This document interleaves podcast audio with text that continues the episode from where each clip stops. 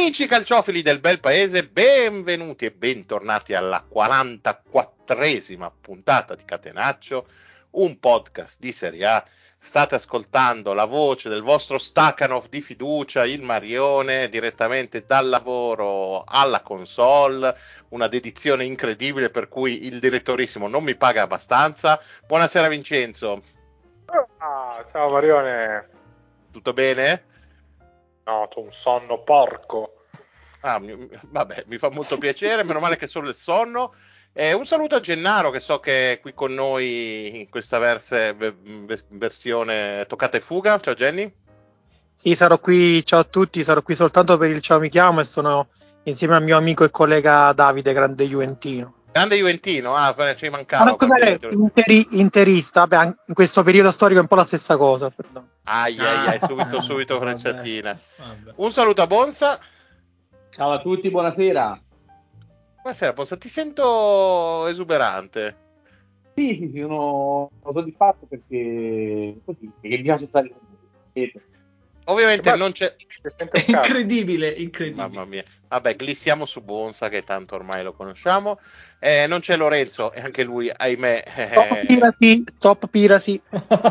Aspetta, fammi, non mi rovinate tutto, perché abbiamo anche degli ospiti, a partire dall'Alberto Aquilani Fan Club di Pisa con il presidente Dario. Buonasera Dario.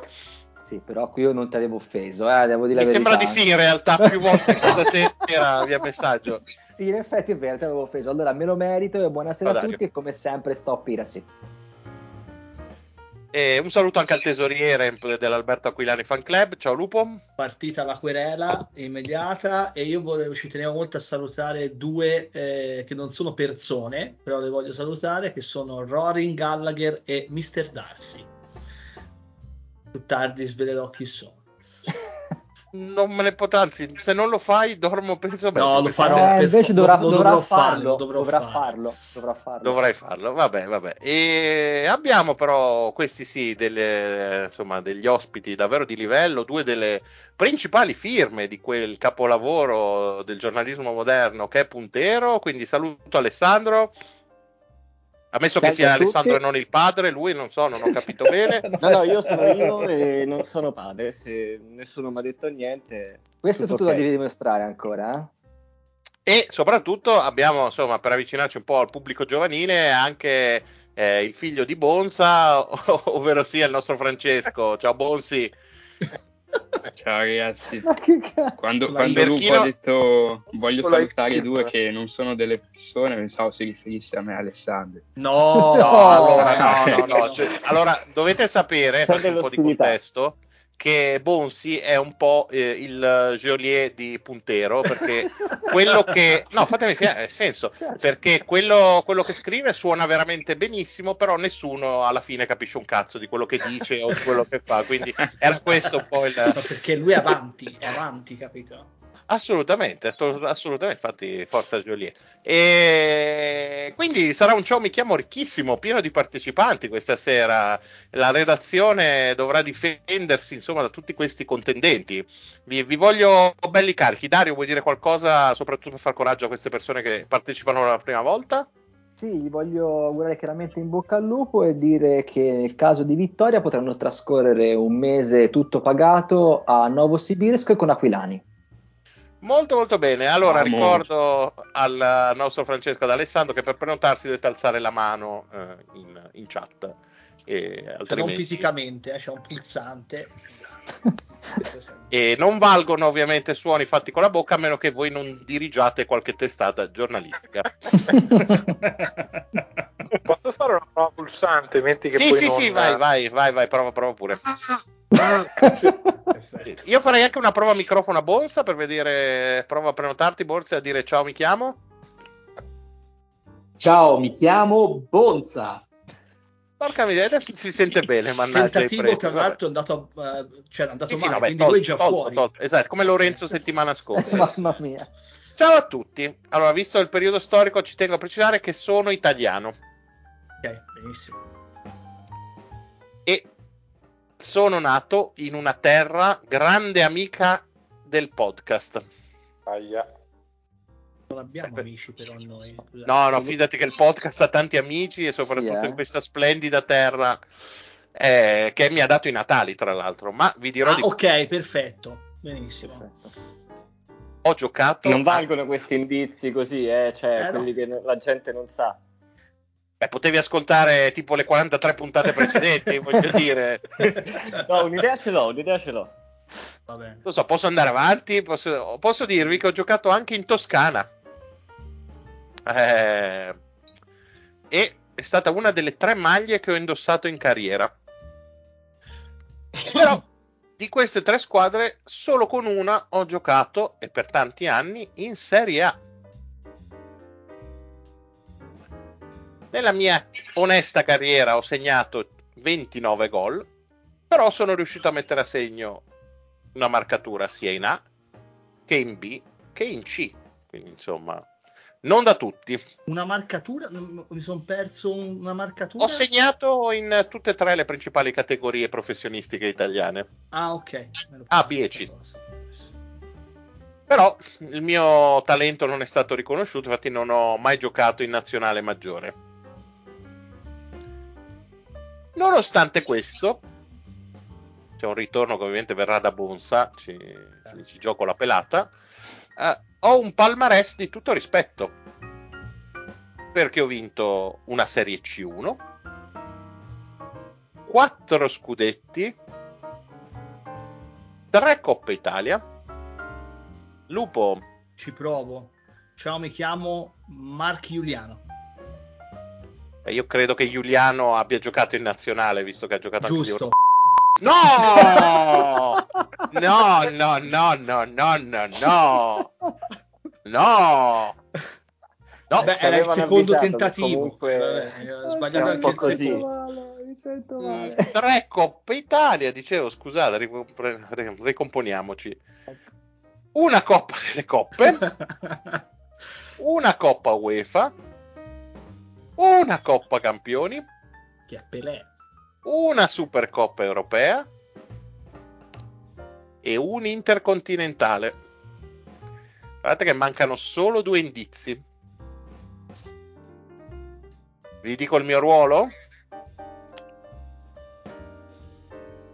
Qualcuno dica sì. Step- sì, dillo. Sì, vai. Io giocavo come stopper. Ah, Bonsa di un pelo su Gennaro. Di qualcosa, Bonsa, a, a microfono aperto. Ciao, mi chiamo Sergio Brio. Madonna. Madonna. So, sono apparso in Boris, Sergio Brio è la Brio risposta, è la esatta. Mamma mia, questo ritorno di. Stopper. Eh sì, sì, sì, sì, sì, proprio lui voi toscani lo sapete dove ha giocato nella vostra... Eh, proprio lì, eh, proprio lì, esattamente. Gennaro, scusa, volevi dire qualcosa che hai rialzato la mano? Sì, ragazzi, noi vi salutiamo e il mio collega Davide voleva in realtà, no? A stopper, no? A stopper richiamo era Sergio Brio. Eh sì, eh, eh, sì però Bonsa da quel punto eh, di vista... Camp- giocavamo contro il campione, giocavamo contro il campione. Quindi, Onore grazie, a Bonsa. Grazie Dai, ragazzi, a... Buona Uh, buona puntata, ovviamente no, non vedo l'ora di... Sì, buona puntata. Non vedo l'ora di non regalarvi una view. Senti, ma poi posso Dimmi. chiederti una cosa così, ma mi mandi anche lo schedinaccio o questa settimana? Te l'ho già mandato, te l'ho già mandato. Ma quando? Ma chi? Eh, un minuto fa, mentre avevamo iniziato. Ah, un minuto fa. Quando ho capito che Lorenzo ah, questa okay. giornata era fuori dal mondo. Ma ancora il Pisa? Che no, palle, no. no. ragazzi, io faccio sciopero, devo dire. Ciao, no, Gennaro, non c'è grazie. il Pisa, non c'è il Pisa, tranquillo. Vedremo, ciao, vedremo se c'è il Pisa. Ciao, ciao. ciao Gennaro, ciao Gennaro. Bene, e allora i nostri ospiti questa settimana sono venuti a dirimere finalmente il quesito che un po' ha fatto insomma da padrone nel dibattito qui a Catenaccio sin dalla sua nascita, ovvero l'eterno dilemma tra il bel gioco e il risultato, insomma, dilemma che negli ultimi tempi ha confuso anche il nostro buon Bonsa, giusto? Non, non si capisce più da che parte stai anche tu, Manuel. Se eh, vuoi vabbè. dire qualcosa, eh, se eh, vuoi vabbè. dire qualcosa, eh, non so. Vai, perché devo Ma basta, Bonsa, cazzo! Madonna, che uomo allora, tragico. È veramente un uomo tragico. Cioè, no, vabbè. Questo è, è, un problema, è, un problema, di Vincenzo, perché mi sono collegato all'orecchio adesso. Come Ma non è un problema di Vincenzo, ti abbiamo no, sentito tutti. Tutti, tutti, tutti. Cioè, poi che infame che cerca di dare la colpa agli altri. No, ma... ho fatto come mi dice Vincenzo mi sono collegato come dice Vincenzo. No, Vincenzo ti ha detto di buttarti dalla finestra.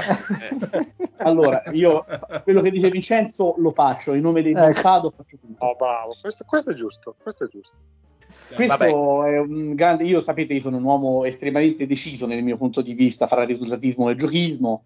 Però lascio, lascio partire voi perché. Eh, no, allora voglio chiederti se tu preferisci um, eh, insomma, com'è stato questa settimana? Fa ridere perché eh, abbiamo scelto questo argomento e la parte della Roma è veramente esplicativa perché per 40 minuti è stata presa a pallate dal bel gioco del Frosinone e poi se ne va a casa con uno 0 a 3 e con i tre punti.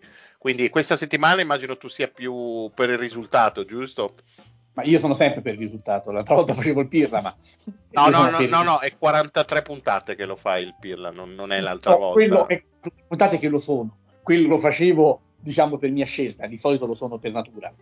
Eh, io sono risultatista da sempre, sono un grande fan di Allegri, lo ero di Burigno quando era insomma ancora fra noi. Ma va?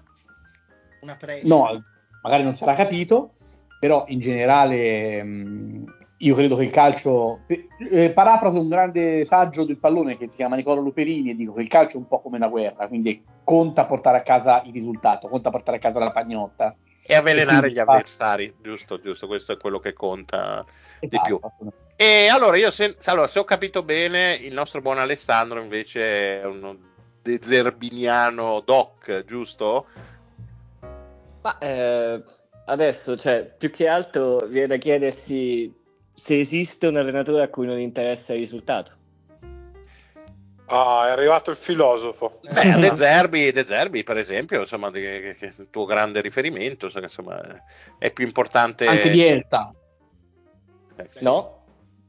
Cioè, No, dici il tuo punto cosa, di vista, no, no, Alessandro. No, Fai del flame perché ti abbiamo chiamato per il, per il sangue in questa puntata. non, ci, non, ci, confondiamo perché un conto aveva una logica di tipo machiavellico con il fine che giustifica i mezzi, e un conto è vivere, nemmeno allenare come una persona come Bielsa che invece dice che i mezzi con cui otteniamo le cose sono molto più importanti delle cose che otteniamo. Ok, quindi il tuo... allora, facciamo così, andiamo per esempi un po' più pratici così il pubblico testa, capisce esatto il tuo punto di vista. E un tuo parere spassionato su, sull'Allegri vincente? Eh, in che senso? Cioè, l'allenatore che allenava la squadra più forte ha vinto gli scudetti. Cioè, non c'è la formula con cui, con cui, si vincono le partite, ma non, soprattutto poi non si capisce cioè, come si fa, divent- come ci si iscrive ai risultatisti. Cioè, basta vincere, perché se basta vincere allora Guardiola è risultatista, però mi sa di no. Quindi eh, non no, si capisce. Io, per, io, penso che per risultatista lo intendiamo. Guarda, un esempio proprio, da parte è la Roma di Mourinho, soprattutto nelle sue campagne europee cioè uno dei calci più brutti di sempre che però ha portato uh, dei risultati. È ovvio che le grandi squadre che vincono sono tutte risultatiste perché vincono, ma io parlo di quelli che vincono a costo di sacrificare tutto, perché comunque la Roma, beh, scusa Manuel se faccio questo esempio, negli ultimi due anni e mezzo è stato questo, non ha proposto una mezza idea di gioco che non fosse uh, legata a Dybala e comunque con questo tipo di calcio, soprattutto in Europa, ha fatto bontà sua tanta strada. Bonsa. Intanto grazie per aver onorato la Roma di questi anni, perché questo per me è un grande complimento. Eh, Ma pensa che per me era un insulto. La frase che... No, no, no, per me no. la, la, frase, la frase, che ha detto um, Alessandro, riportando insomma una frase di Bielsa, è un po' come... Um, come la, la, quella famosa frase di dire non, non, conta, cioè è importante il viaggio e non la meta, insomma, queste cose così che va benissimo, però molto più bello per me farmi 13 ore di volo e andarmene a Tulum e mettere le palle nell'oceano o nel Mar dei Caraibi, eh, anziché insomma farmi un bellissimo road trip con la bicicletta e tutto e andare a fine a Gioia Tauro, secondo me. Cioè, questo è un po' il mio modo di vedere. Preferisco sacrificare il bello per arrivare al concreto. e quindi questo secondo me è un po' il principio generale. Ribadisco quello che dissi anche poi diciamo in altri luoghi. Eh, la partita di Leverkusen l'anno scorso, che è stata poi il simbolo, diciamo, probabilmente di quello che il ha detto furto di Mario, Leverkusen, no? certo. Cioè, il, il, scusami?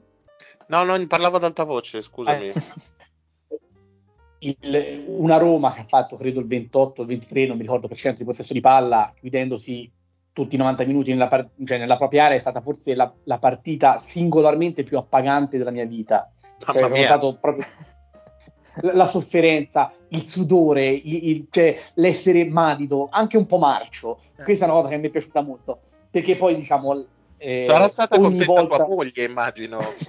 sì, sì, sì, vabbè, quello, quello, purtroppo durante le partite lo, lo, è una cosa che deve, che deve patire.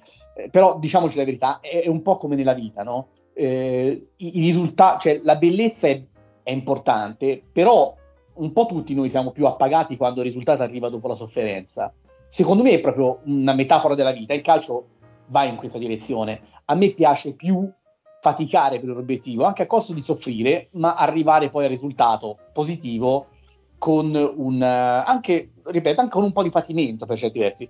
Arrivarci, diciamo, sempre con la strada comoda, bello, però eh, se posso scegliere, io sono comunque dalla parte di chi magari lotta. Beh, però in questo caso voglio dire, perché non preferiresti uh, vincere esprimendo un calcio bello? Darebbe anche quello della soddisfazione. Vincere perché sei stato migliore uh, sotto l'aspetto del gioco e quindi di quello che era un po' uh, l'essenza de- de- dello sport che stai facendo. Tipo vincere come vince ah, l'Inter. Io... Allora, eh, chi ha detto sta minchiata che lo butto fuori? Chi è? Era Briglia, era Briglia. Ah, no, Briglia, è stato vabbè. Gianluca, Gianluca, Gianluca, Gianluca, vabbè. A priori, a priori il concetto chiaramente è che se ho la possibilità di scegliere prima di giocare una partita, chiaramente vorrei essere più forte, perché in quel caso più probabil- cioè, ho più probabilità di vincere e di portare a casa il risultato. Se non posso essere più forte, nello scegliere la strada, io preferisco scegliermi la strada che mi dà più possibilità di portare a casa la pagnotta, anche a costo di snaturare il principio fondante lo spettacolo, perché poi in realtà è questo il principio, no? Cioè la Roma ovviamente non partiva a favore del pronostico né in Italia né in Europa l'anno scorso o due anni fa. No, due certo, anni fa forse un po' di più. La squadra che aveva speso di più praticamente. Quando?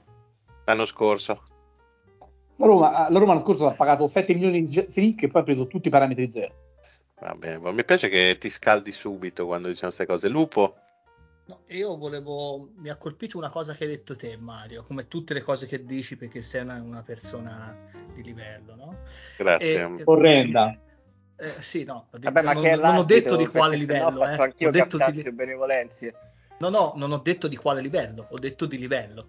E, mh, hai detto, non ti piacerebbe eh, vincere essendo migliore degli altri, no? Hai chiesto a Bonza. Mm. E poi il tuo livello di gioco. La differenza per me sta qui, cioè per me uno è migliore nel calcio, eh? Stiamo parlando di calcio, io mi sono rotto il cazzo di calcio come filosofia di vita, calcio come filosofia, si parla di pallone. E per me il migliore nel calcio è quello che vince. Cioè, non, non, non ci sono tanti discorsi. E essere migliore perché? In base a cosa? Per uno per come è pettinato, per come è vestito, per come mette i giocatori in campo, per cosa gli dice l'intervallo. Alla fine il migliore è chi vince. Non esiste il migliore a livello di gioco o il migliore a livello di proposta o il migliore a livello di motivazione. Il migliore è chi vince. Per anni il migliore è stato Mourinho perché ovunque andava ha vinto, sempre con la sua più o meno con la solita proposta. Eh, Allegri finché eh, è stato alla Juve e anche prima, perché ricordiamo che Allegri ha vinto anche al Milan. Ha vinto, sempre con quel tipo di gioco lì, interpreti diversi, ma non, non ha mai fatto innamorare nessuno. Però Allegri è stato il migliore per anni. Tanti lo volevano alla nazionale, no? Allegri. Perché era uno che vinceva, soprattutto in Italia, è uno che rispondeva a una fisionomia precisa di quello che cerchiamo da, da, dagli allenatori italiani la solidità, la capacità difensiva. Abbiamo vinto un mondiale con Lippi, che non sarà certo un maestro del calcio d'attacco, aveva grandi esponenti in attacco, ma non abbiamo fatto delle partite champagne eh, in Germania. eh, abbiamo vinto con le nostre caratteristiche. La mia idea è che una volta anche in nazionale, al di là dell'impoverimento generale del livello, che abbiamo cercato di fare cose diverse da quello che rappresenta il nostro identikit, eh, ci siamo persi per strada. E in Italia, perlomeno in Italia, la, la filosofia migliore resta ancora quella lì, c'è poco da fare. Il migliore è chi vince e chi vince ha ragione. Dario. Sì, io mi riaggancio un attimo all'una delle ultime cose che ha detto Nicola, e cioè che diciamo che indicativamente ogni paese, se ho capito bene l'ultima parte del tuo ragionamento, ha delle caratteristiche un, un po' insite no? nella propria cultura calcistica. E l'Italia storicamente è un paese dove il famoso catenaccio, lo vogliamo dire, e il contropiede sono stati l'arma perfetta per compiere delitti perfetti in giro per l'Europa e per il mondo. E credo che snaturare queste caratteristiche all'interno di questa, chiamiamola cultura che c'è nel nostro paese, sia mh, più che complicato, sia proprio controproducente. Ehm, il ragionamento che ha fatto Nicola, secondo me, è giustissimo perché noi abbiamo, in nome di questo eh, tentativo di trovare per forza la bellezza nel, nel, nell'esprimere il calcio, abbiamo snaturato eh, generazioni di giovani calciatori, tant'è che oggi abbiamo eh, degli ibridi strani nelle posizioni diciamo, di riferimento anche della nostra nazionale, che facciamo fatica a mettere insieme un 11 credibile e competitivo. Io credo che mh, sia proprio una cosa antropologica, voglio usare un termine alla Bucciantini, cioè Mamma mia.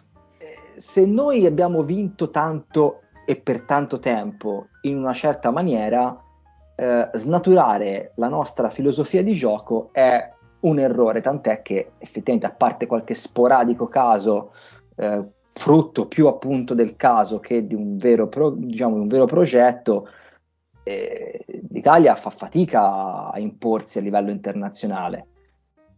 Oltretutto, chi ha negli ultimi anni fatto una proposta di gioco diciamo, diversa viene da paesi dove effettivamente quel tipo di eh, cultura calcistica fa un po' parte un po' del DNA della, della, di, di, quel posto. Guardiola, abbiamo detto tutti, eh, insomma, è stato diciamo, definito eh, il eh, giochista, insomma, quello che ha inventato il tiki-taka, insomma, no? è stata uh, sia prima a Barcellona, poi ha cercato di esportarlo anche in altre zone del, dell'Europa, con risultati rivedibili. E se andiamo a vedere la vittoria dell'ultima Champions col Manchester City, dove ha fatto spendere alla società non, non so neanche bene quanti milioni di euro, per ottenere una vittoria su un Inter che ha giocato una partita per conto mio spettacolare e ha perso perché di là c'è uno che ha trovato una giocata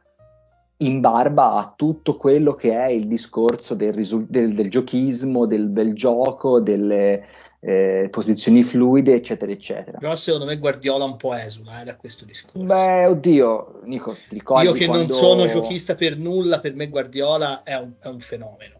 Poi in tanti hanno voluto provare a scimmiottarlo con risultati, diciamo, sì, vari. Poi quello che succede, infatti, è proprio questo, che nel momento in cui una proposta viene fuori, eh, perché in un certo contesto oltretutto ha diciamo, una certa cittadinanza, tutti si sentono eh, in dovere di poter, o meglio, si sentono in grado di poterla replicare eh, annacquandola, diciamo così, perché poi è ovvio, eh, stiamo facendo una copia dell'originale.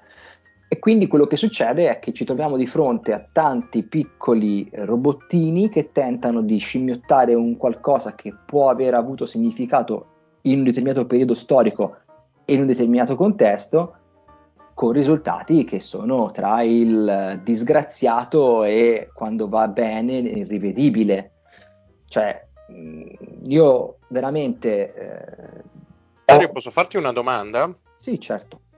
No, niente, volevo interromperti perché sono in coda, quindi Ponzi, vai, vai pure. Ragione. Gianluca, no Gianluca, come no, si chiama? Francesco, Francesco.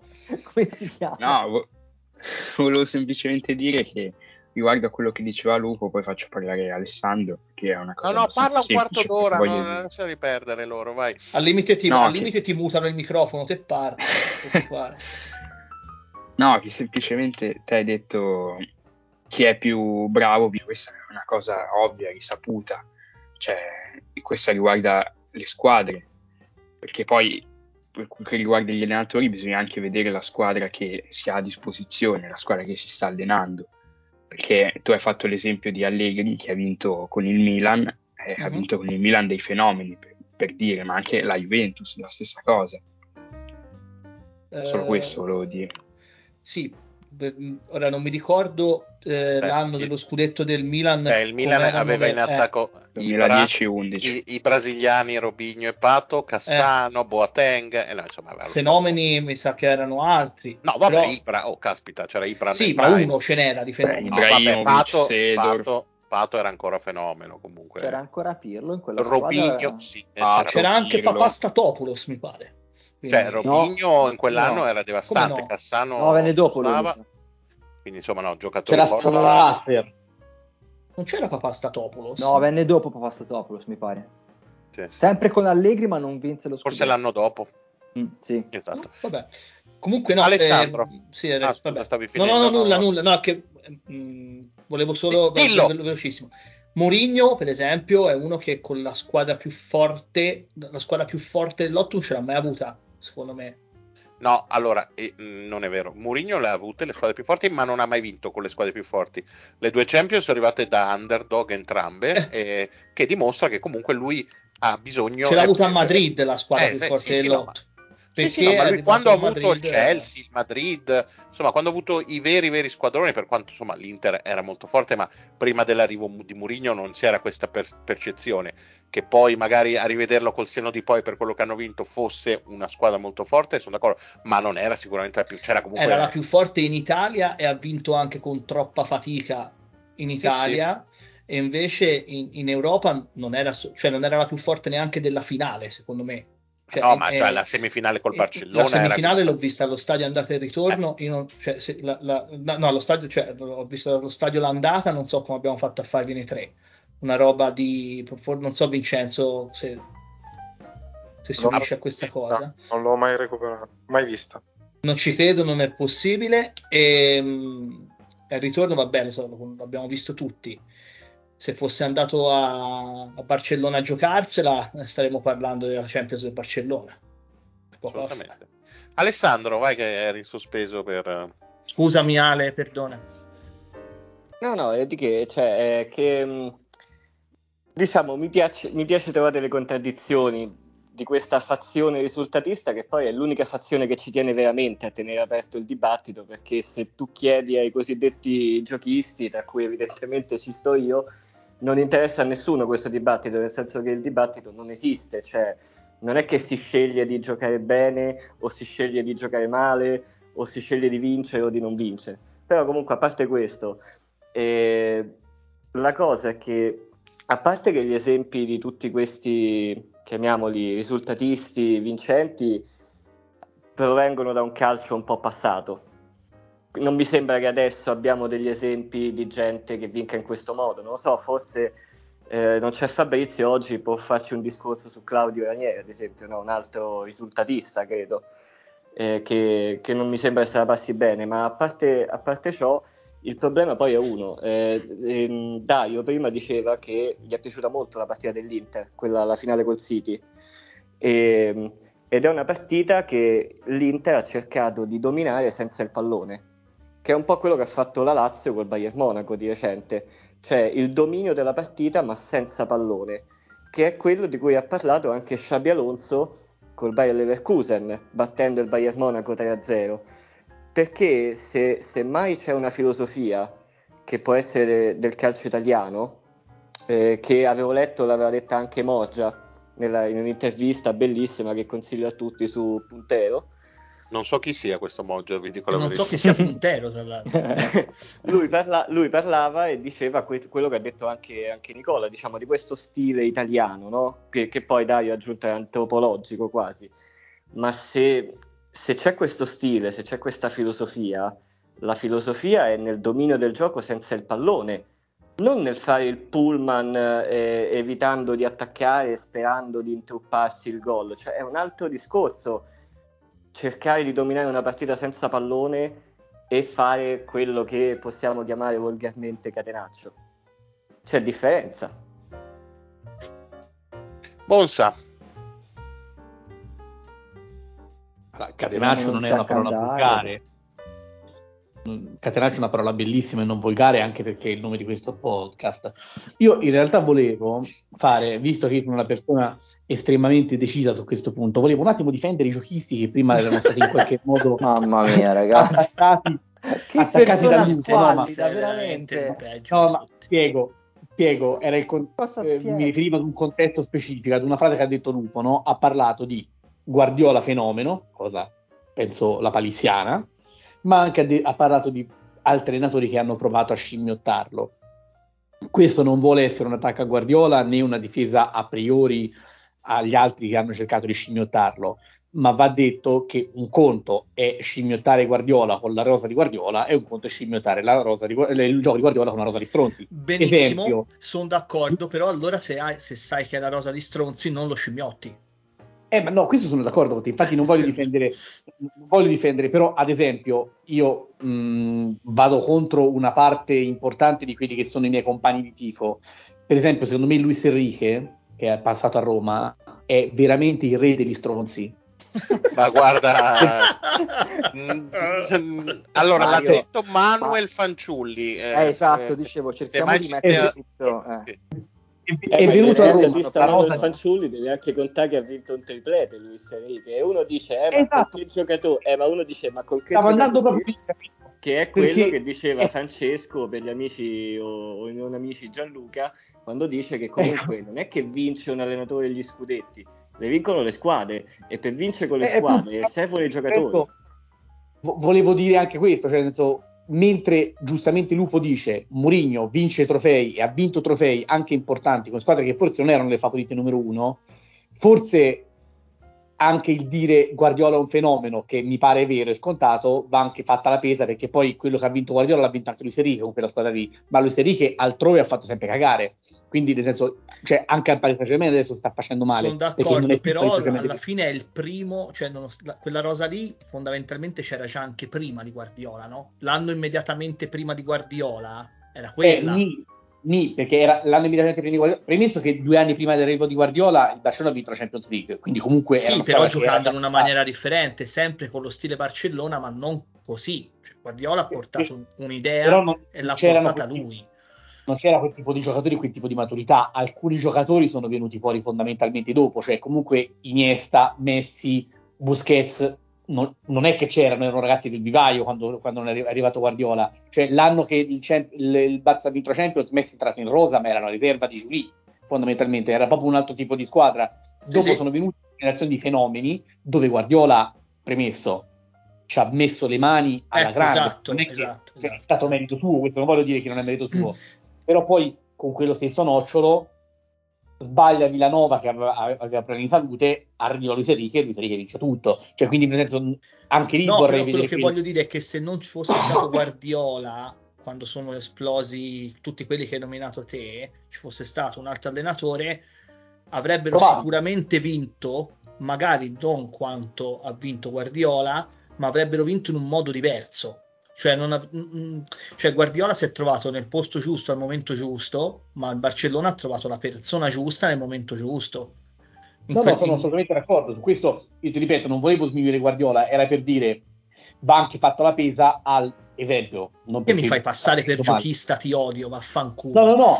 Eh, cioè, per dire però, visto che tu sei un tifoso... Io sto godendo tantissimo intanto, eh, non si vede, ma...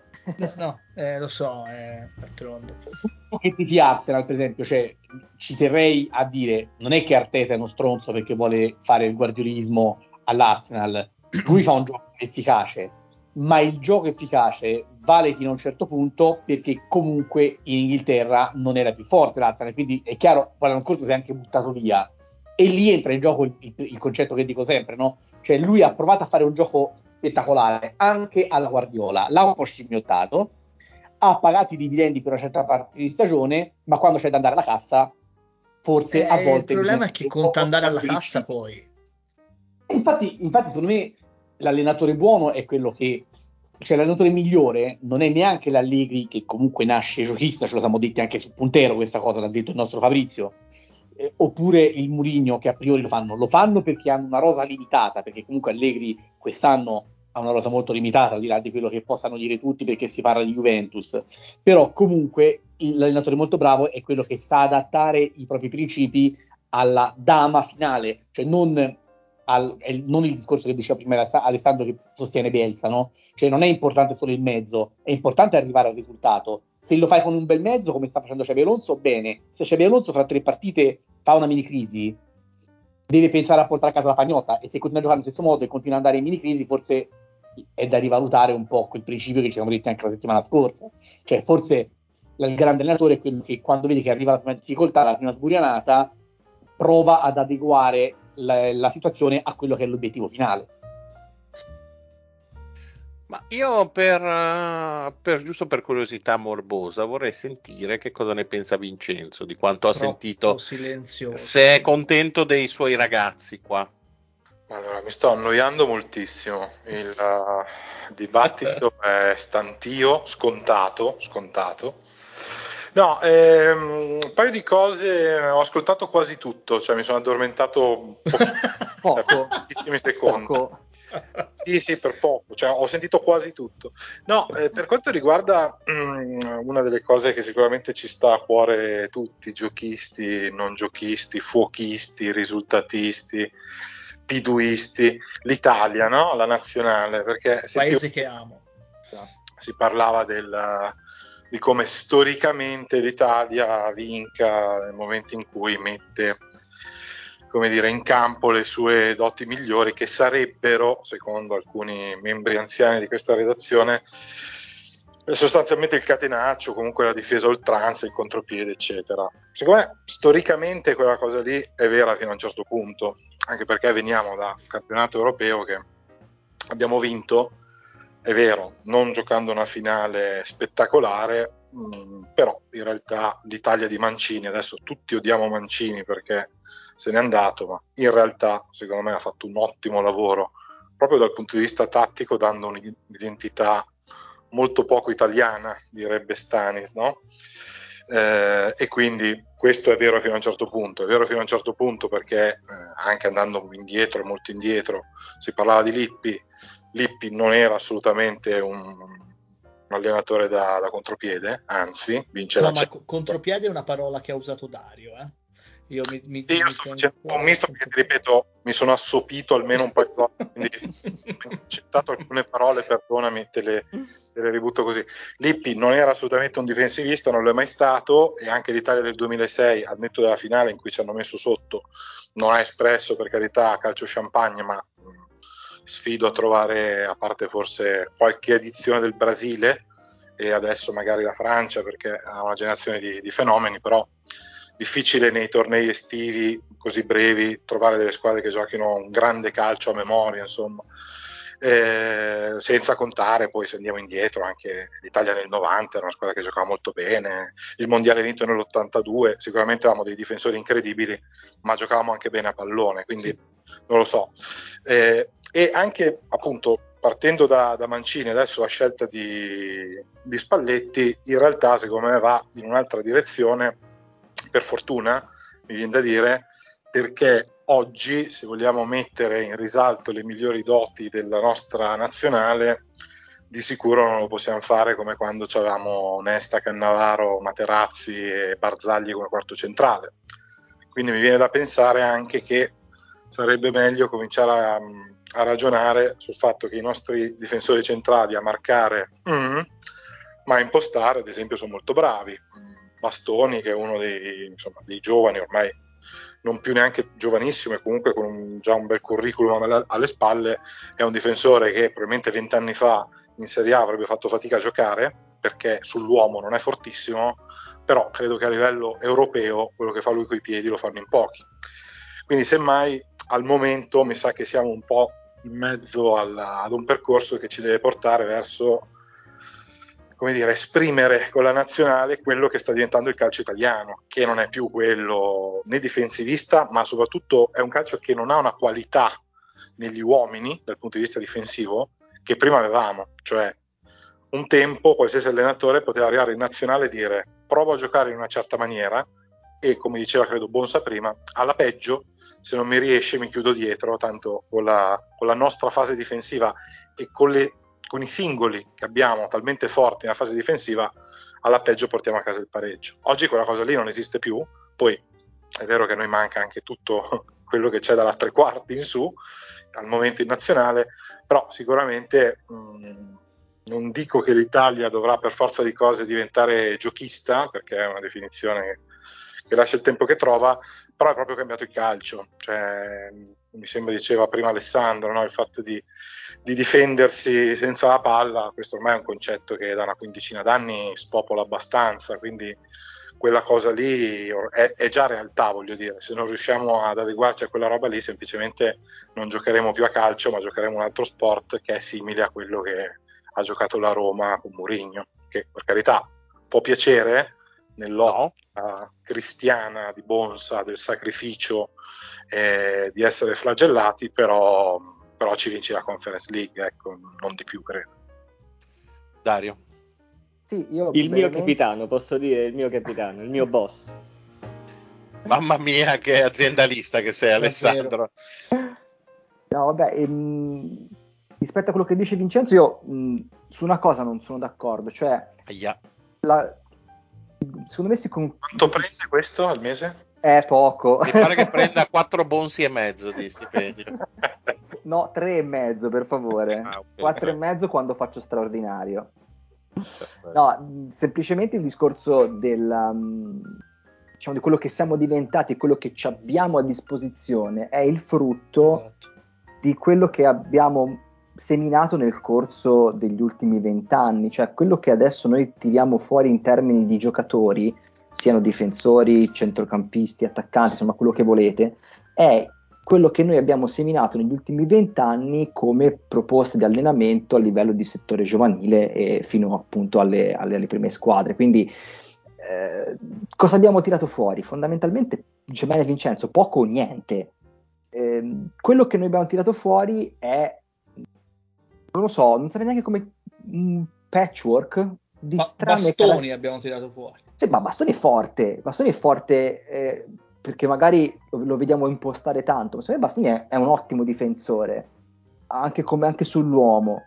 Non è, non è, che in Europa ce ne siano tanti di migliori, se si va a vedere bene, potranno esserci i due o tre che giocano ad, ad altissimo livello, ma quello che manca secondo me è proprio aver programmato in maniera sbagliata su quello che è il livello, diciamo, de, del nostro calcio, la, la, la, io dicevo l'antropologia del nostro calcio.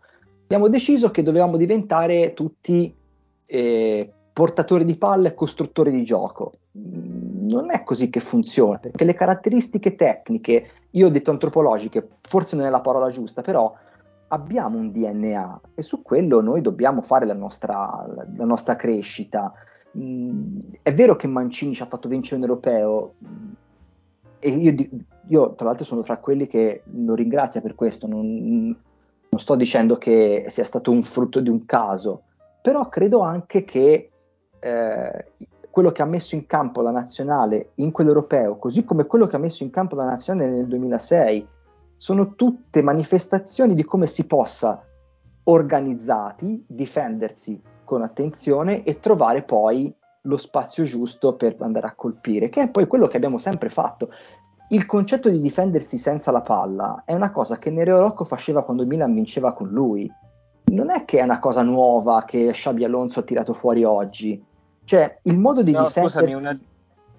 Sì, no, scusa. No, scusa, una precisazione, poi certo, ti, certo. ti, lascio al volissimo. Vai, Ale, sì, sì, sì, va tranquillo. E No, so, solo per dire che eh, quando dicevo questo, no, citando poi quello che ha detto Sciabbi Alonso, era per dire che non è cambiato il concetto, cioè quello che ci si può tranquillamente, cioè si può tranquillamente dominare una partita senza pallone, non serve il pallone per forza, ma è cambiato il modo, è cambiato il modo di perseguire lo stesso concetto, tutto qua.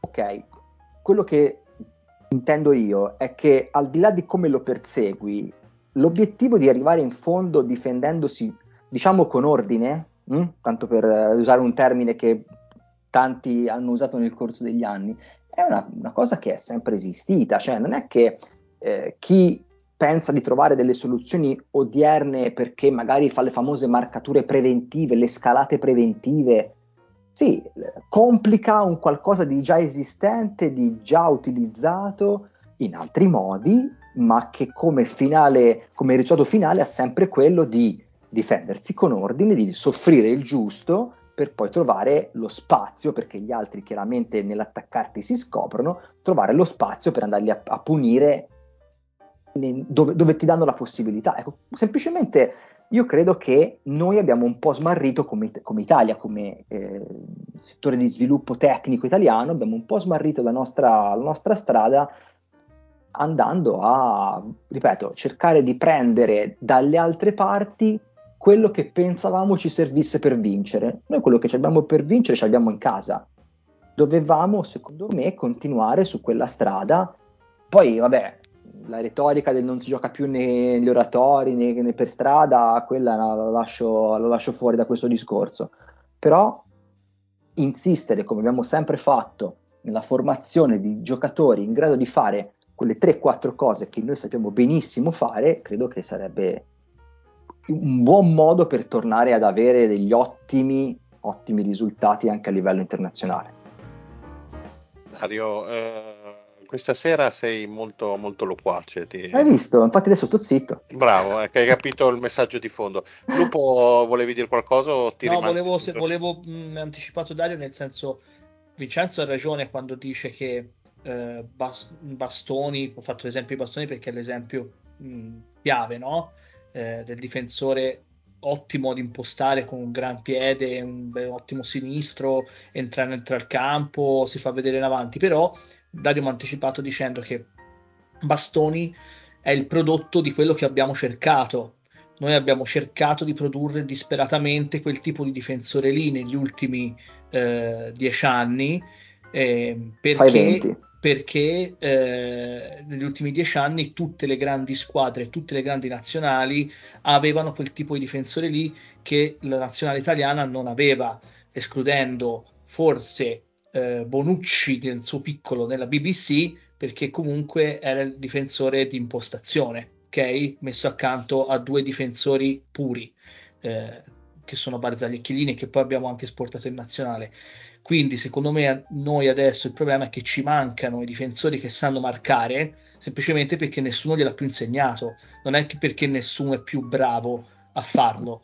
Secondo me, i difensori che sanno marcare ci potrebbero anche essere, semplicemente non c'è più nessuno che glielo insegna perché nessuno cerca più quel difensore lì. Cioè, se magari il difensore marcatore forte non arriva neanche ai livelli che potrebbe raggiungere con un settore di sviluppo adeguato dietro perché è ma non sa impostare.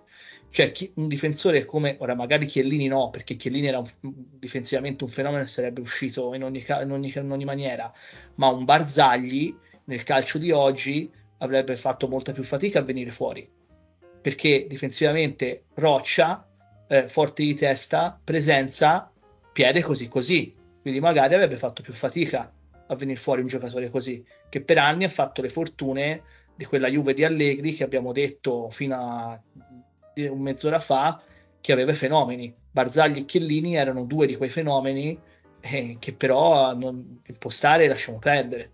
Quindi noi eh, quello che abbiamo adesso è il frutto eh, di quello che covava eh, nell'ombra, diciamo così, quando Barzagli e Chiellini dominavano con la Juve, dietro nei settori giovanili c'era gente che diceva eh, ma a noi non ci servono più Barzagli e Chiellini, ci serve il difensore col piede. Difensori col piede ne sono usciti pochini, perché di bastoni io non ne vedo tanti in Italia. Difensori che sanno marcare ne sono usciti zero, perché nessuno gliel'ha più saputo insegnare il risultato lo vediamo. Bonsa, dai, in chiusura sull'argomento, mettimi un bel cappello alla discussione. Sì, allora io io la vedo a metà fra quello che ha detto Vincenzo e quello che hanno detto Dario e, e Lupo, perché secondo me il, il, problema non è tanto dei picchi qualitativi dei singoli, perché secondo me in Italia ancora un paio di giocatori buoni, soprattutto me ne viene in mente uno che è Buongiorno, molto, buoni, molto bravi sull'uomo, ci sono. Eh, il problema è che secondo me rispetto a quando diciamo, eravamo re, quando il calcio italiano era al top, a livello proprio di calciatori italiani, non solo di campionato, mh, mm, il problema in questo momento è, di numer- è numerico, non di singoli qualità. Io, cioè, se devo pensare a 4-5 difensori, anche non troppo, cioè, anche escludendo Acerbi, che magari è là con gli anni, 4-5 difensori che compongano un pacchetto centrale per una difesa 4 di buon livello, a me vengono in mente in Italia, ci sono, secondo me l'Italia non è una difesa scarsa, e anche con, mh, con una certa alternanza, no? perché comunque c'è il Bastoni e lo Scalvini che impostano, accanto c'è il Buongiorno, c'è Romagnoli, eh, c'è, sono di parte, ma c'è anche Mancini che secondo me è un buon difensore sull'uomo, anche se con l'Inter ha giocato male.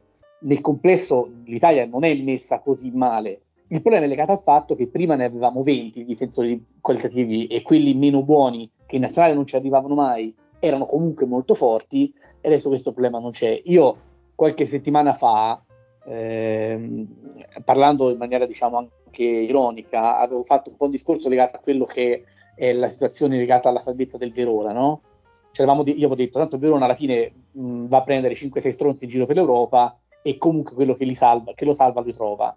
Cioè, il Verona sta facendo molto bene e questo secondo me dà un po' le dimensioni di quello che è il calcio italiano. Tanti dicono che in Italia non si pesca più nelle, nelle categorie inferiori. Eh, allora, scusatemi, però fa tanto bene, ma mi pare che nelle ultime quattro partite quanti punti ha fatto il Verona?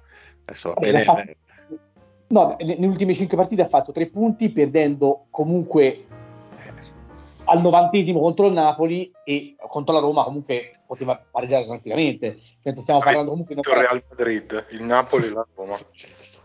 Vabbè, eh, questo giochista, di, questo giochista di borsa che oh, però, pe- però il risultato è che ha perso, eh.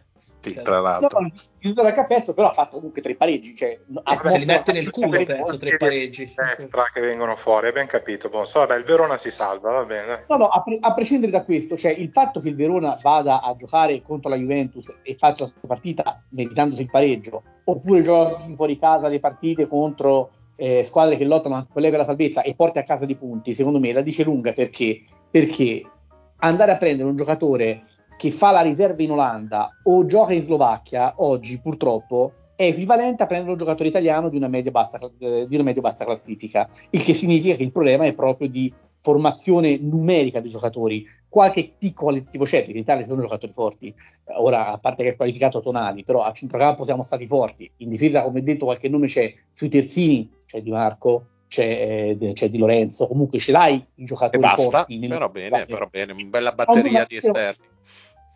No, beh, dai, senso, comunque non, non, mi sembra così drammatica a sinistra, comunque un po' di gente che... Sì, vol- cioè, scusami, chi, chi, gioca se non gioca Di Lorenzo? No, eh, ho parlato di sinistra, a destra effettivamente abbiamo delle difficoltà in più, però secondo me Vabbè. qualcosa si può trovare, dai. Ora, sì, sì, no, dimmi... però... sì, sì, vabbè, siamo a Bellanova, Ca- eh, cioè, Caiote. Caiote, Bellanova. Bellanova e Lazzari, cioè siamo a questo livello qui, va bene. Per Bella... Calabria non di... allora, eh, allora c'è, c'è io, vi dico, no, io vi dico solo una cosa: noi stiamo ascoltando da 20 minuti gli sproloqui di un tipo che pochi giorni fa ha dichiarato che se fosse un alieno che venisse sulla Terra e vedessi che dal 1800 al 2020, inquinando, siamo passati da un miliardo a 8 miliardi. Generale. Io direi, datemi un po' di inquinamento perché va benissimo così, no? Grande generale. Bonzi, Bonsi, cosa vuoi dire a tuo papà putativo? no, chiudo semplicemente che mi volevo collegare a quello che diceva Dario riguardo al DNA de- delle nazionali. Cioè, io non, non, mi rispecchio in questa cosa del DNA delle nazionali. Cioè, allora, qual è il DNA della Francia che ha vinto due mondiali? Qual è il DNA della Germania? Qual è il DNA dell'Argentina? Dare il pallone al fenomeno di turno, Messi e Maradona, che poi ti fa, ti fa la magia e ti fa, fa, ti fa vincere. È un po' sì. Credo che sia letteralmente la storia calcistica questo. di questi cento anni di Argentina. Perché sì. bo- il mondiale del 98 dell'Argentina è, è proprio questo, perché l'Argentina aveva la, una delle squadre più forti, penso, dell'otto, Forse aveva dei, no, dei nomi credibili e ha fatto pippa così come ha fatto Pippa nel 2002 così come ha fatto Pippa nel 2006, poi è uscito Messi e ha vinto il mondiale, così come ha fatto Pippa praticamente sempre prima di Maradona, tranne nel 78 dove vabbè, lasciamo perdere il mondiale del 78 e è così, l'Argentina è questo, è una, Vabbè, è una, è una nazione che è molto simile all'Italia. Sarà mica, sarà mica come quella di adesso, l'Argentina dell'86. L'Argentina dell'86 erano più o meno 9 che spostavano il pianoforte, 8, 8 Mm. 9 che spostavano il pianoforte. Hai ragionissima, hai ragionissima, però ta- la- l'Argentina che ha vinto il mondiale, soprattutto dietro la cintola, ce n'aveva tanti che spostano il pianoforte. Eh. Mamma mia, ragazzi. Eh, ora se Eh, no qualcuno facciamo finta di non vederli, ma ha ovvio. vinto il mondiale, come si chiama? Quel terzo, non mi ricordo nemmeno, fa- me lo sono scordato. Tagliafico. Mon- No, Montiel, Tagliafico, guarda, Montiel. forse uno dei... Montiel, ragazzi. Ha vinto Montiel, il mondiale. Acun- ragazzi, Acugna, cioè ha vinto il mondiale con Acugna titolare l'Argentina. È, è- è questo, cioè, la- ora noi stiamo eh, elogiando l'Argentina come la, la- la squadra più forte.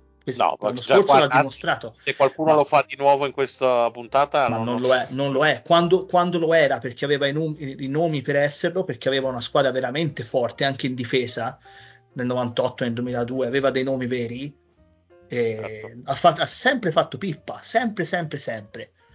E quindi l'Argentina è letteralmente il più forte da- nel- nell'86, ancora di più. Maradona e altri 8, più, Maradona due forti accanto e poi altri 8. Messi un po' meno, però Messi è arrivato fino al 2022 senza vincere niente con la nazionale e non è colpa di Messi, cioè è anche tutto quello che aveva intorno che non era all'altezza. Ragazzi, però vi devo stoppare su questo bel argomento perché dobbiamo parlare di cose Eh, tristi. bello. Mario, io mi, mi prendo le mie responsabilità, l'avevo proposto con molto... L'hai proposto tu, sì, sì, tra l'altro, quindi proposto- guarda, credo sia stato il mio fallimento maggiore da quando ci conosciamo. nonostante Bonsa. E, eh, Vince, ma pensi di dimetterti dopo questa cosa da, da caporedattore? Credevo venisse fuori una cosa un po' più carina. Allora, e- ti siamo comunque vicini perché è un periodo difficile, sappiamo che insomma e- e- il proprietario che ti doveva un sacco di soldi è scappato eh, con la pecunia e quindi tornerai a vivere nei parchetti come hai fatto la scorsa estate. è di colore. Devo, devo riportarvi su argomenti un po' più tristi perché insomma notizia del giorno, ahimè, eh, No, wow, Sì. Wanama. sì, sì, hai capito proprio bene, è perché le strade del Napoli e di Walter Mazzarri si sono separate, eh, c'è stato appunto l'esonero da parte insomma, del presidentissimo De Laurentiis e, e a sorpresa eh, da subito, eh, da domani, il nuovo allenatore del, del Napoli sarà Francesco Calzona. Pausa scenica, eh, che Un magari giochista, forse... possiamo dirlo?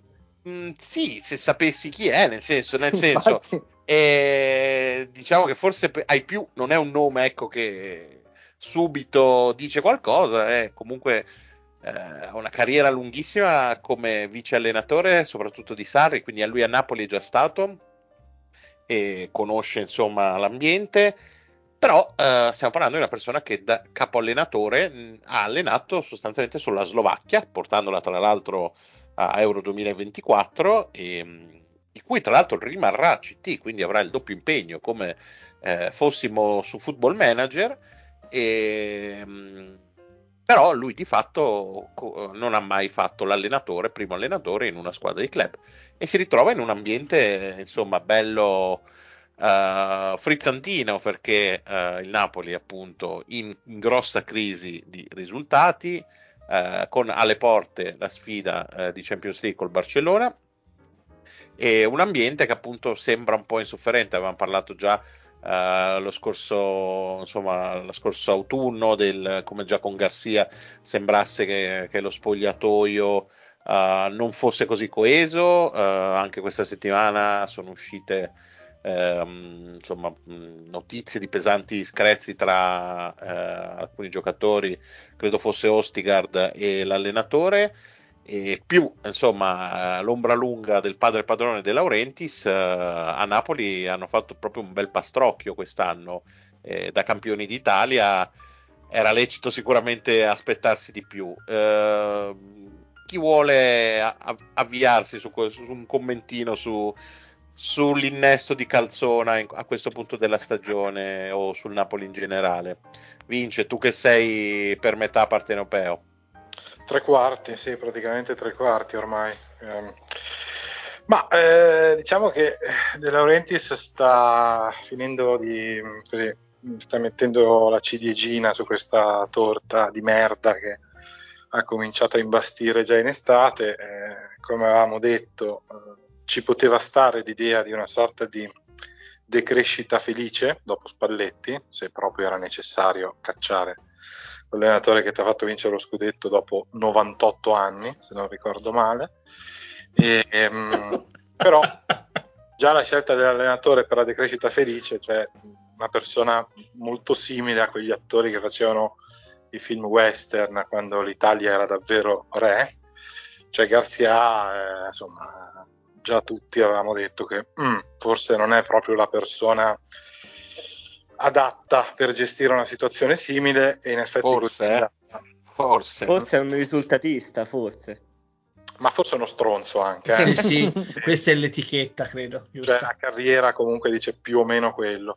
No, io in realtà eh, poi mh, mm, nel, così, nell'errore, eh, quando è stato chiamato Mazzarri, in realtà un po' ci ho creduto che eh, vabbè, la stagione era già compromessa per diciamo, i traguardi più alti, però in effetti arrivati a quel punto hai fatto un errore con Garcia, prendi Mazzarri che eh, poverino viene lì intanto con tantissima voglia perché eh, manco lui sapeva di essere ancora un allenatore, l'ambiente lo conosceva, è un allenatore tutto sommato eh, amato a Napoli e, e, quindi in teoria poteva anche essere abbastanza rispettato magari dai giocatori, il problema è che lì ehm, questa cosa non è successa anche perché...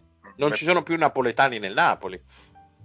No, più che altro non ci sono, cioè noi parliamo sempre degli allenatori, però oggettivamente in quel gruppo lì, cioè un gruppo che vince lo scudetto e l'anno dopo il centravanti nonché miglior giocatore della Serie A. Eh, sostanzialmente non ha più voglia di giocare in quella squadra, rinnova il contratto solo per farsi vendere, non è una situazione facile.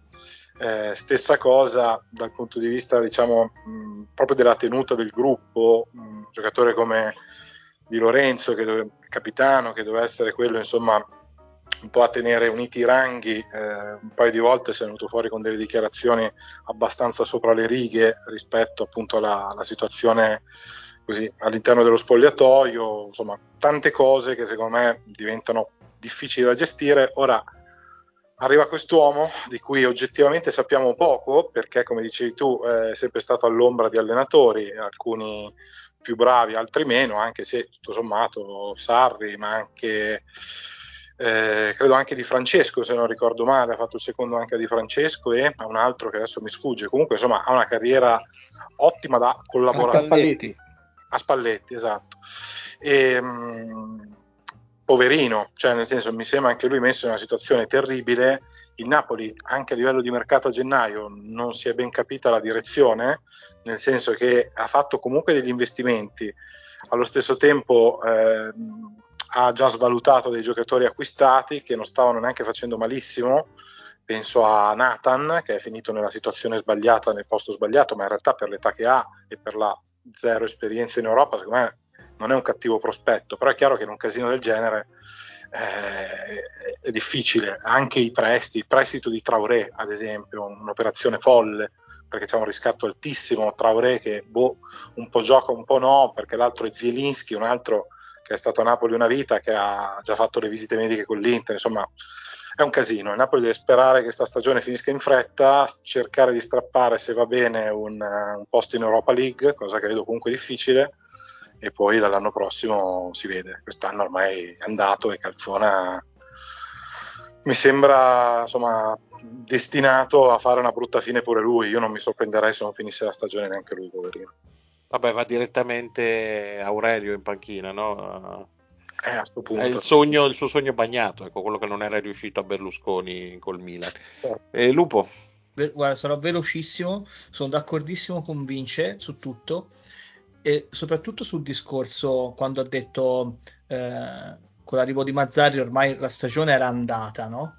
Quindi a maggior ragione, eh, se già con l'arrivo di Mazzarri eh, dai, ti dai nel senso eh, già la zappa sui piedi da solo, nel senso o, o, bene benissimo in maniera incredibile, oppure sai che comunque hai chiamato un allenatore che ormai è un ex da, da qualche stagione, quindi è nei programmi che possa veramente andare a sud la stagione. Quindi la ritengo un'operazione eh, nonsense, non tanto l'arrivo di Calzona, che è un nome come un altro alla fine, perché eh, è un nome che ci sta, perché comunque un, a livello di club è un signor nessuno. Eh, quindi nel senso non è che nulla toglie da Calzona magari farà benissimo però comunque sai che in partenza che quando prendi Mazzarri a stagione in corso è, è quasi nella, nell'ordine delle cose che le, la stagione ti possa andare male. A me sembra che De Laurentiis quest'anno stia facendo una specie di operazione nostalgia eh, veramente senza, senza, né capo né coda, prima con Mazzarri, adesso sta cavalcando eh, il discorso Calzona per eh, mettere la pulce nelle orecchie ai tifosi col nome di Amsic eh, si parla di Amsic come eh, collaboratore di Calzone, quindi già tutti in sollucro perché arriva Amsic, però in realtà non ha il patentino, non può andare neanche in panchina, quindi un ruolo in società non ben definito. E la, la, la notizia più importante forse per il Napoli è che con Calzona dovrebbe arrivare Sinatti che chi cazzo è Sinatti? Eh, bravo, è il, chi, bravo, bravo. È il preparatore atletico che c'era fino a Rudy Garcia. Ma è uno che scrive su Puntero per caso? Ancora no, non... ma lo stiamo, lo stiamo, convincendo. No, è il, pre- è il, preparatore atletico che c'era eh, fino all'arrivo di Garcia e diciamo che sulla forma fisica la condizione atletica il Napoli in questi anni ci ha marciato parecchio quest'anno, oltre a varie altre cose che sono mancate, è mancata anche quella. Eh, quindi magari con lui potrebbe esserci un discorso lungo termine per per un lavoro di tipo diverso.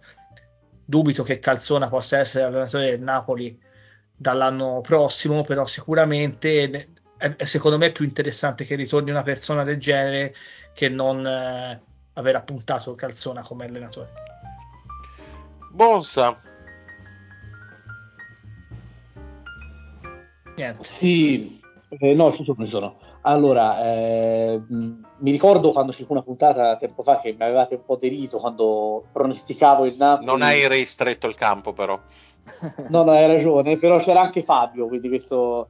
Quando gli dissi, beh, il Napoli però può arrivare fra le prime e voi mi avevate deriso come per dire è una cosa scontata. In realtà oggi il Napoli è, è nono al pari del Torino, quindi in realtà ero, avevo sbagliato io, ma addirittura è stata ridicolizzata questa opinione quindi mi sembra avevo giusto quello che hai detto. Un po' valutato Rudy Garzia, però l'idea è che secondo me il Napoli, per quanto stesse andando male, per quanto avesse perso il controllo, Rudy Garzia aveva dei problemi diversi, non solo a livello societario ma anche a livello di spogliatoio, perché questi problemi sono poi esplosi anche dopo.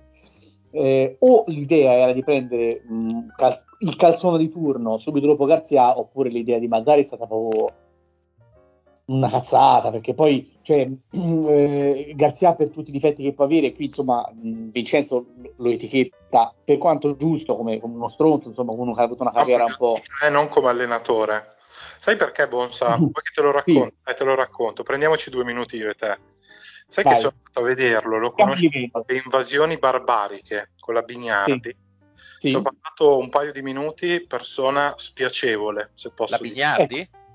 No, beh, a Bignardi sì, ma lo sapevo. Invece Rudy Garcia, che era il periodo in cui andava lì, cos'era col mandolino, che cazzo faceva quel pagliaccio?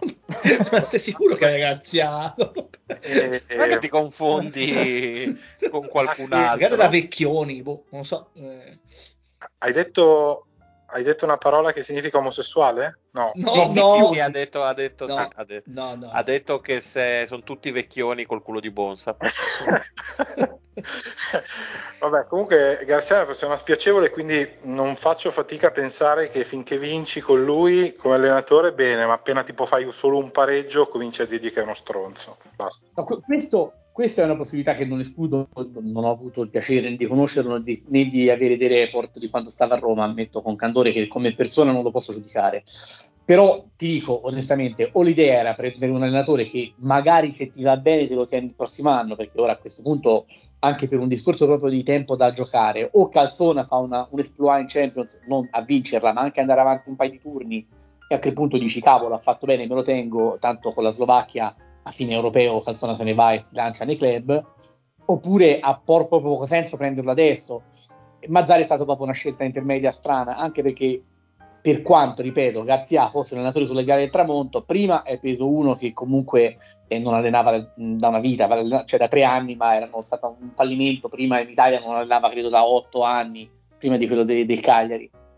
Poi hai preso uno che mh, allena, cioè, viene da, da, dal Tegoleto, ha allenato il Torrita nel 2006, credo l'ultima esperienza come capo allenatore in Italia.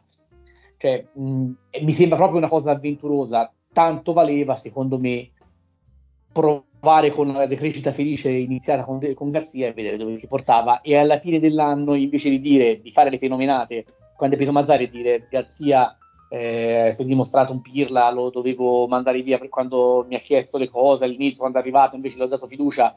Come a dire il problema era Garzia scoprire solo alla fine dell'anno che quello poteva essere una gestione diversa perché alla fine si è scoperto che il problema non era l'allenatore ma era tutto il resto del contorno.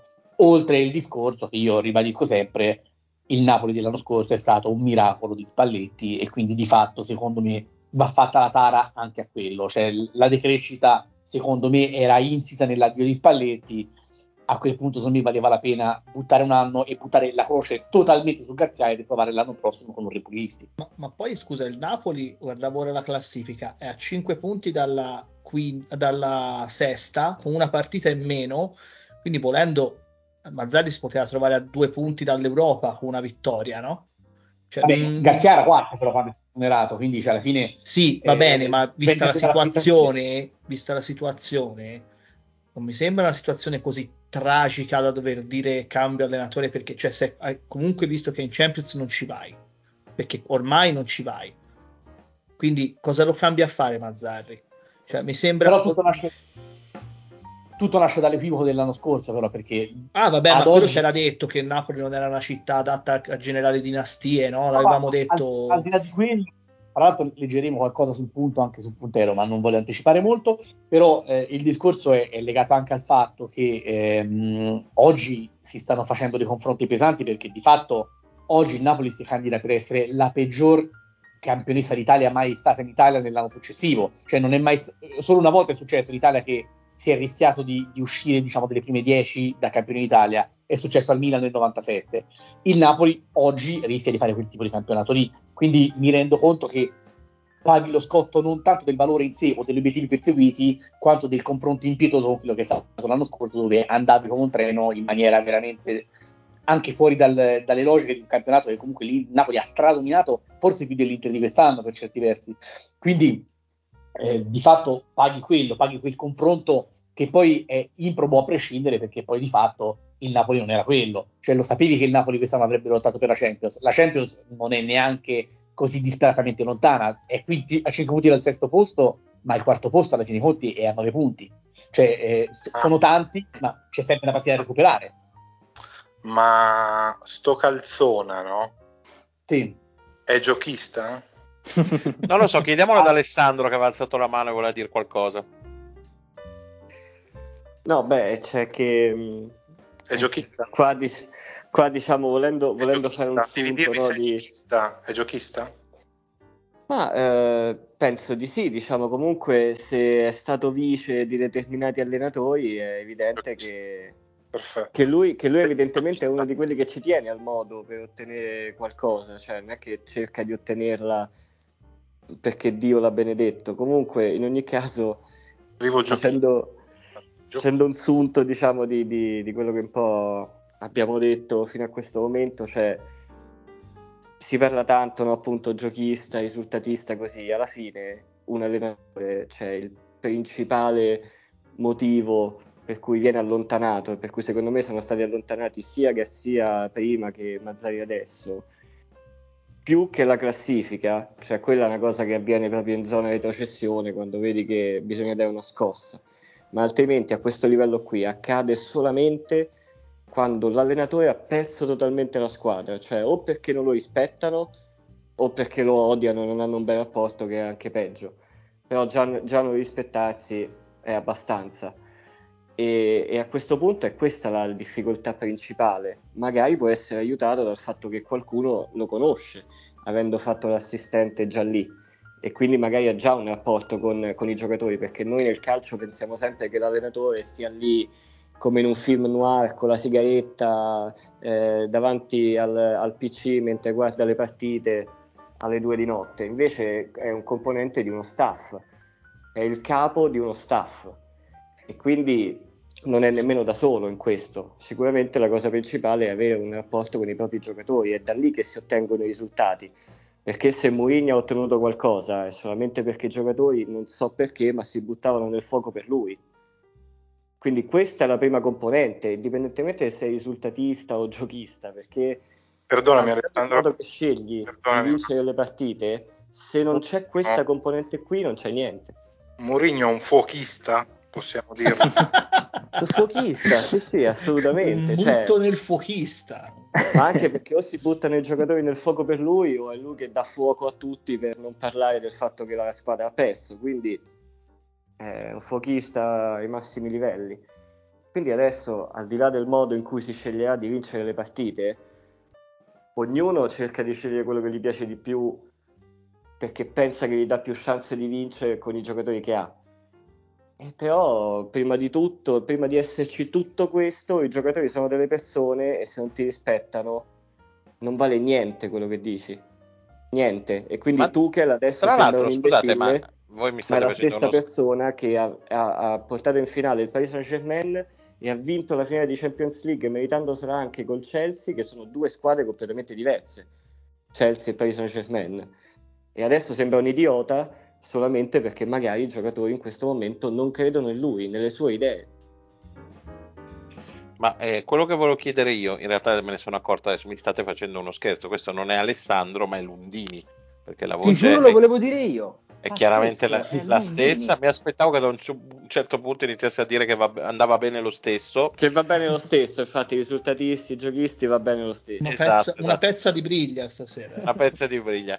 E direi che però dopo due ore a sfrantumarci su questo argomento incredibile, Vince, cosa dici? Passiamo, passiamo allo schedinaccio dove so che sei bello carico per i risultati, non carico come Lupo che non ci ha fatto sapere più niente della classifica Giusto, da eh, almeno ragazzi. otto mesi. eh, Comunque vi posso dire che questa settimana il re della redazione è Dario con 7 punti. come sempre Eh, direi ormai, cioè Dario... Io, io con 6 e sono stato l'unico a beccare Brest-Marsiglia. eh. Sì, ma non ce ne frega un cazzo, ci devi dire le classifiche, no? Con calma, ne metto un paio alla volta, ma te non ti preoccupare, ma te lascia fare. Ah, a proposito di allenatori e anche di patentini complicati da prendere a Coverciano, Gattuso è stato mandato via dal Marsiglia dopo... Inspiegabilmente aggiungerei. Eh. Va bene, prossima volta ci porti la Fanelli per favore, Briglia. Allora, vince, dai, cominciamo con... eh, L'ultima cominciamo... classifica è il capolista tipo 12 punti, credo, quindi siamo tutti lì. Sì, sì, sì, esatto. Sì, sì, sì. E cominciamo dai, dalla Serie B. E... No, no. No, no, no, no. sì, iniziamo dalla Serie B. Vince, come No. finirà? Big match, No, due tifoserie a te molto vicine, Sì. no. Como Parma. Ah. Questa è quella di settimana scorsa. no, era Palermo Como la scorsa. No, la Serie B sembra che giochino sempre le stesse partite, tanto me ne sbatte il cazzo. Allora, Como, Parma, giocano a Como? Yes. Eh, vacci tu a Como intanto in questo periodo dell'anno, uno dei posti più tristi della storia, perché si fa presto a dire il lago Detto di- da un mantovano, poi voglio il dire. lago di Cluny. Sì, ma il Parma Eh, è la squadra che ha fatto più punti in trasferta, quindi non credo che si spaventi. Assolutamente, non si spaventa, vince il Como 2 a 1. Bonsi, Eh, io dico 2. Quanto scusa? 2 a 2. 2 a 2. Bonsa, Io dico 2 a 1 Como. Bonsu, Eh, Lupo. Quant'era che la covavi questa gag? Veramente mi è venuto in mente adesso, non so come... Però vabbè. Lupo, Eh, qualcosa. to- tocca a me? Eh, sì, Lupo, sì. Sei tu l'amico Allora, dei Como, sardi, Como Parma, Como Parma, allora, Como ha perso 3-0 a Palermo. Il Parma ha inopinatamente vinto col Pisa, quindi un pareggio che finisce 1-1. Ok. Valerio? Che cazzo è Valerio? Lundini. Parole. Ma eh, 2-0 Parma. Dario? 1-3 Parma.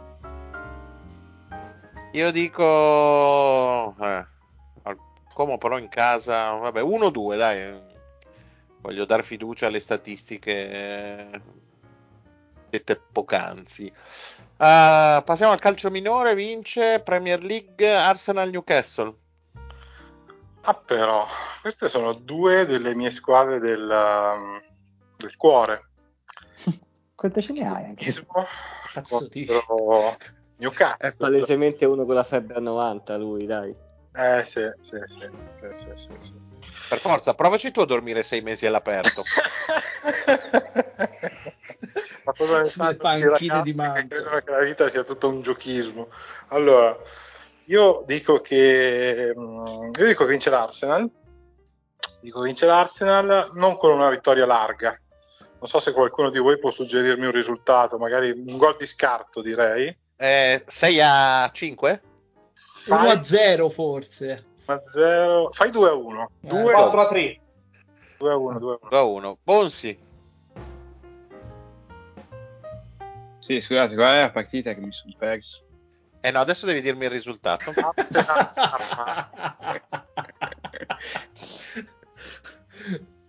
Tu dimmi un Cos'è? risultato e poi ti dico chi, chi gioca. Cos'è Porto Arsenal? No? tu dimmi qualcosa. Ti abbiamo beccato con le mani nella marmellata, eh? Una l'hai beccata, una l'hai beccata. giocando. Vabbè, sì, quella l'ho- che ho sentito. Vabbè, sarà Arsenal Newcastle allora. Eh, Vabbè. sarà, sarà, eh, dai. Vabbè, ti dico... Dico 1-0. Ah, però, quindi pensi che l'Inter perda? Va bene, dai. Eh, Bonsa. Sei veramente un cretino, guarda. Allora, Arsenal in grande forma, 5 vittorie nelle ultime 5, 21 gol fatti, 2 gol subiti. Eh, Quindi lo è volevo assolutamente- dire io, mamma mia, ha segnato le ultime due giornate Ah, credo 10 gol. 11 gol nelle ultime due giornate. Eh, pensa tu, ne ho perso anche uno. Quindi perde. Un Arsenal, un Arsenal fortissimo, quindi vince il Newcastle 2-0. Immaginavo. Lupo? Eh, 3 a 1 Arsenal. Alessandro, detto Valerio. Ah, io dico due Arsenal e Newcastle niente. Ok. Dario? Dico anch'io 3-1 Arsenal. Io mi fido di Bonsa e dico 4 a 2 per l'Arsenal. Vince, riprendiamo con la Bundesliga. No, Ba- Bayern Monaco, Bayern che ha perso seconda partita di fila sprofondato a meno 8 dall'Everkusen contro l'Ipsia. Ah, il Lipsia. Il Lipsia. Il Lipsia. Quindi questa la giocano quando? Perdonami, sabato? Sì. Non, non so, sono O cose che non o ti domenica. riguardano. Domenica credo che sia.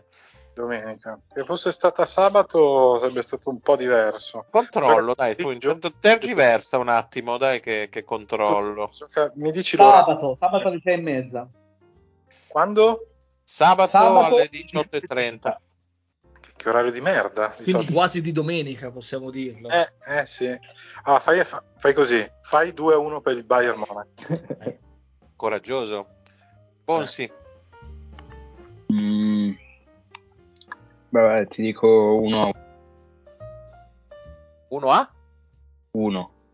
Sei proprio come Bonsa, cioè, ti- sì, salta sì. la connessione quando dite le cose importanti. Bonsa, Due squadre che odio molto perché uno mi fa saltare tutte le bollette e l'altra tutte le partite dello schedinaccio. Quindi vedo meglio, guarda, è il giorno del riscatto del Bayern, 3 a 2. Lupo, 2 a 0. Alessandro? Eh, mi stuzzica l'1-1. Dario? 1 a 2. Eh, io sono d'accordo con i nostri due ospiti, eh, citando, insomma, parlandone come se fosse vivo un ex componente del podcast, meglio due feriti che un morto, quindi dico 1-1 anch'io. Ritorniamo in Inghilterra, Vincenzo, però cambiamo competizione perché c'è la finale di Coppa di Lega e quindi Chelsea-Liverpool. Me coglioni. Allora, eh, bello il contrasto cromatico, sempre. Cioè, i blu contro i rossi su campo verde, sempre bello. Bravo, sono da, guarda, io farei giocare sempre tutti così. Sì, sì. Pizzul era un grande mh, teorico di questa, di questa cosa. O una squadra in bianco e l'altra in blu o in nero. Questi sono i miei. Al massimo, sì, però quella tipo, dovrebbe essere tipo le seconde maglie, sì. Sì, sì. Quando c'era Italia-Svizzera mi ricordo che Pizzul proprio si, si emozionava tantissimo e lo diceva. Il biliardino praticamente. Esatto, Sì, sì. esatto. E sono d'accordo col divieto delle maglie verdi, assolutamente che non Mamma vedo un cazzo. Mamma mia.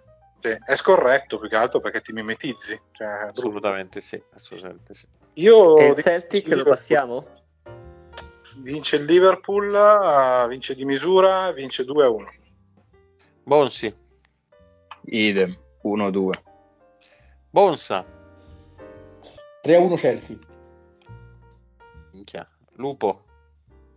Eh, come funziona? Supplementari o No, no, rigori? tempi regolamentari ci devi dire. Ragazzi, scusate. no, non hai scusate. capito cosa succede dopo la fine dei regolamentari. Ma c'ho la faccia di uno che sa il regolamento della Coppa di Assolutamente inglese. no. Infatti, lo, lo Ragazzi, te. scusate. Eh. Scusate, volevo dire 3 a 1 Liverpool, mi sono confuso. Eh, no. ero- No, no, no, no, no, no, no. Eh, No, eh, no. Hai detto proprio 3-1 Chelsea. Cioè, Sì, sì, sì. Non è che hai detto 3-1 senza dire chi e dici magari come... No, no, segnare 3-1 Chelsea qua, ragazzi. Va bene, dai, lo tengo. Vince il Liverpool portarci. 2-0. Alessandro? Eh, Dopo quello che è successo sembra un segno del destino, quindi quasi quasi dico 3-1 Chelsea, ma in realtà dico 1-1. Perfetto. Dario? 3 a 0 Liverpool. Dice per me vincerà il Liverpool di misura e ti dico 1 a 4. Ok. Vince. Di pochissimo. Chiudiamo con te, eh, insomma, due squadre che, che ti sono molto vicine, soprattutto le tifoserie, soprattutto insomma, il presidente per una e alcuni tifosi pelati eh, dell'altra. E quindi come finirà Roma-Torino? ok. Eh, Roma-Torino. Beh, qui c'è il giochismo di De Rossi contro il calcio eh, di metal di Juric, giusto? Mm, Mi È correggerà. un Bonza contro Bonzi, vorrei dire anche. Beh, tecnicamente, tecnicamente Juric è uno dei fedeli massimi di Bielsa, Eh, a dimostrazione che si può essere bielsisti anche senza il pallone, non per Sì, però lo dici pallone. come se fosse un pregio. Sì, no. Ma poi ti assicuro che Juric più che altro segue dei, vabbè, delle persone che facevano i militari dalle sue parti. eh, Sì, e Slobodan direi, se penso fosse il, c'entrano abbastanza poco. Oddio, il forse riferimento. Vabbè, lui era un giochista comunque. Juric è molto poco giochista. Io- Quadrista forse volevi Sì, dire. Forse sì, forse sì, ho sbagliato. E io la Roma la vedo molto bene, scherzi a parte. De Rossi veramente sta facendo un ottimo lavoro, Bonsa, ottimo, ottimo. Però, però, però, al Torino servono punti, ma perché? Perché Juric ha detto che o va in Europa oppure si ammazza, cioè proprio detto. il gesto estremo. Pure dichiara guerra all'Ungheria, non ha ancora deciso. Una delle due. però credo che la Roma abbia comunque qualcosina in più e quel qualcosina in più è ancora Lukaku ehm, che secondo me fa Non, doppietta col non devi aver visto molte partite della Roma ultimamente. Eh, eh. proprio per quello però Ah, ok. poi, dai, due, secondo me fa due gol Lukaku e vince la Roma 2-1 Bonsi, Allora abbiamo il giochismo di De Rossi contro il gioco, di me- eh, il gioco heavy metal di, di Juric. ti sento un po' piccato verso questo Torino. Eh, cioè, ti direi secco 2-0 Roma. Bonsa? Allora, mh, Juric credo sia seguace principalmente del gioco di Spalletti, non tanto con il pallone quanto con lo shampoo, perché lo usa esattamente quanto il nostro attuale CT. Eh, pe- persona che io stimo molto, un po' come tutto il suo popolo, diciamoci la verità. Assolutamente, Mi- guarda, se immagino te, proprio la prima associazione che faccio è, sono i Balcani, ecco, diciamo così. esatto, sono sempre stato un grande fan di tutto ciò che è balcanico. Sei un balcanista tu. Sono un balcanista, cioè un balconista sono. Eh, diciamo che dipende un po' da come andrà in Europa la partita della Roma, però ad oggi mi verrebbe da dire 2 a 1 Roma. Eh, eh. Lupo. Allora, io ho aperto la puntata salutando Roaring Gallagher e Mr. Darcy e volevo eh, esplicitare l'identità di questi due Me li ricordavo, eh. Vincenti, eh, vincenti proprio nella vita e sono i due cavalli di Max Allegri con i quali oggi Max Allegri ha vinto il Prix Pont du Gard a eh, Nîmes e il premio Renzo Guidotti all'ippodromo di Pisa quindi Max Allegri si Aspetta, conferma ma è lunga la L'allenatore più Pisa- vincente della anche quando, storia. anche quando lui non è né cavallo né fantino, comunque ha vinto lui. ha vinto lui oggi Ma- ha vinto due titoli e molti altri allenatori non ne hanno vinto ancora uno Ma scusa una cosa, comunque poveri cavalli è lunga dalla Francia a Pisa comunque. Eh, ma te immagina quanto vanno forte, cioè hanno vinto per forza. Eh, non, non- sono riuscito a fermare quello di Pisa, è arrivato fino a Nîmes e ha vinto anche Mm, senti- cambiando nome nel frattempo. Senti, non è che puoi eh, dirmi come finisce Vince la Roma-Torino Roma, che andiamo a la dormire? Roma, Eh, vince la Roma eh, 3 a 1. buono. Alessandro? Eh, per me vince la noia, quindi niente. No, era Angelina Mango, scorso, sì, Angelina sì, sì. Mango, ok. Vabbè, eh, Dario. 3 a 0 Roma. Allora, io avrei voluto mettere l'1 a 0, ma secondo me un gollettino ci scappa e quindi devo fare il Vincenzo della situazione. E quindi dico 2 a 1 per la Roma. Molto bene. Siamo arrivati alla fine di questa. Mario, Eh? scusati con chi ci ascolta, dai, che è stata una puntata un po' di merda. eh. Allora, è stata una puntata per- però è normale quando porti così tanto puntero, insomma, la qualità Eh, sì. si alza. E, e quindi ringrazio i nostri ospiti Alessandro e Bonsi, grazie. Tornate pure quando volete, però prima date un colpo di telefono, non si sa mai. Manco Quando saluto. volete, vecchi, alla prossima. No, allora, Vecchi lo dice a tua sorella prima di ogni cosa. In primis, in secundis, vedi di vedere. Alessandro,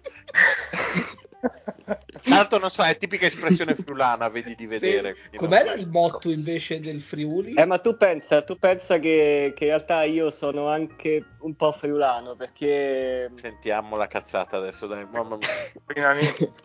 No, perché, perché mio padre, diciamo, si è divertito nella vita e ha conosciuto anche una, una donna friulana con cui ha fatto due figli che sono i miei fratelli.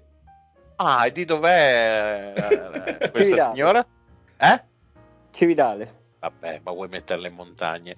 E grazie comunque di essere stati qui. e continuate col vostro preziosissimo lavoro su Puntero, sito che vi eh, ricordo insomma di Ah, apprezzare ecco, giusto adesso una giornalmente. marchettata, si può fare una marchettata?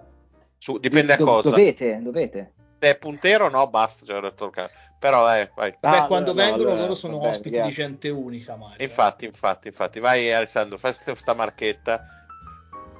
No, marchettata che i giovani di questa redazione eh, si stanno, si stanno impegnando per darci così uno, uno sguardo in anticipo di Lazio-Torino. 2 a 1. Eh, ecco il pe- guarda leggibilità verde te lo posso dare per certo e il problema già sarà per- Per Però- dire sta cagata mi si è ribaltato il mouse, mamma mia per terra, 10.000 Ma euro se di voi lo chiamiamo così l'articolo 2 a 1. Oh, Fantastico. no è proprio il corpo del pezzo brutta puntata, porca troia. Vabbè, insomma, anche per- da parte della mia redazione per questa settimana è tutto. Un saluto dal Marione e alla prossima. Ciao. Eh, vabbè. Ciao, ciao. Ma più brutta questa o più brutta quella con eh,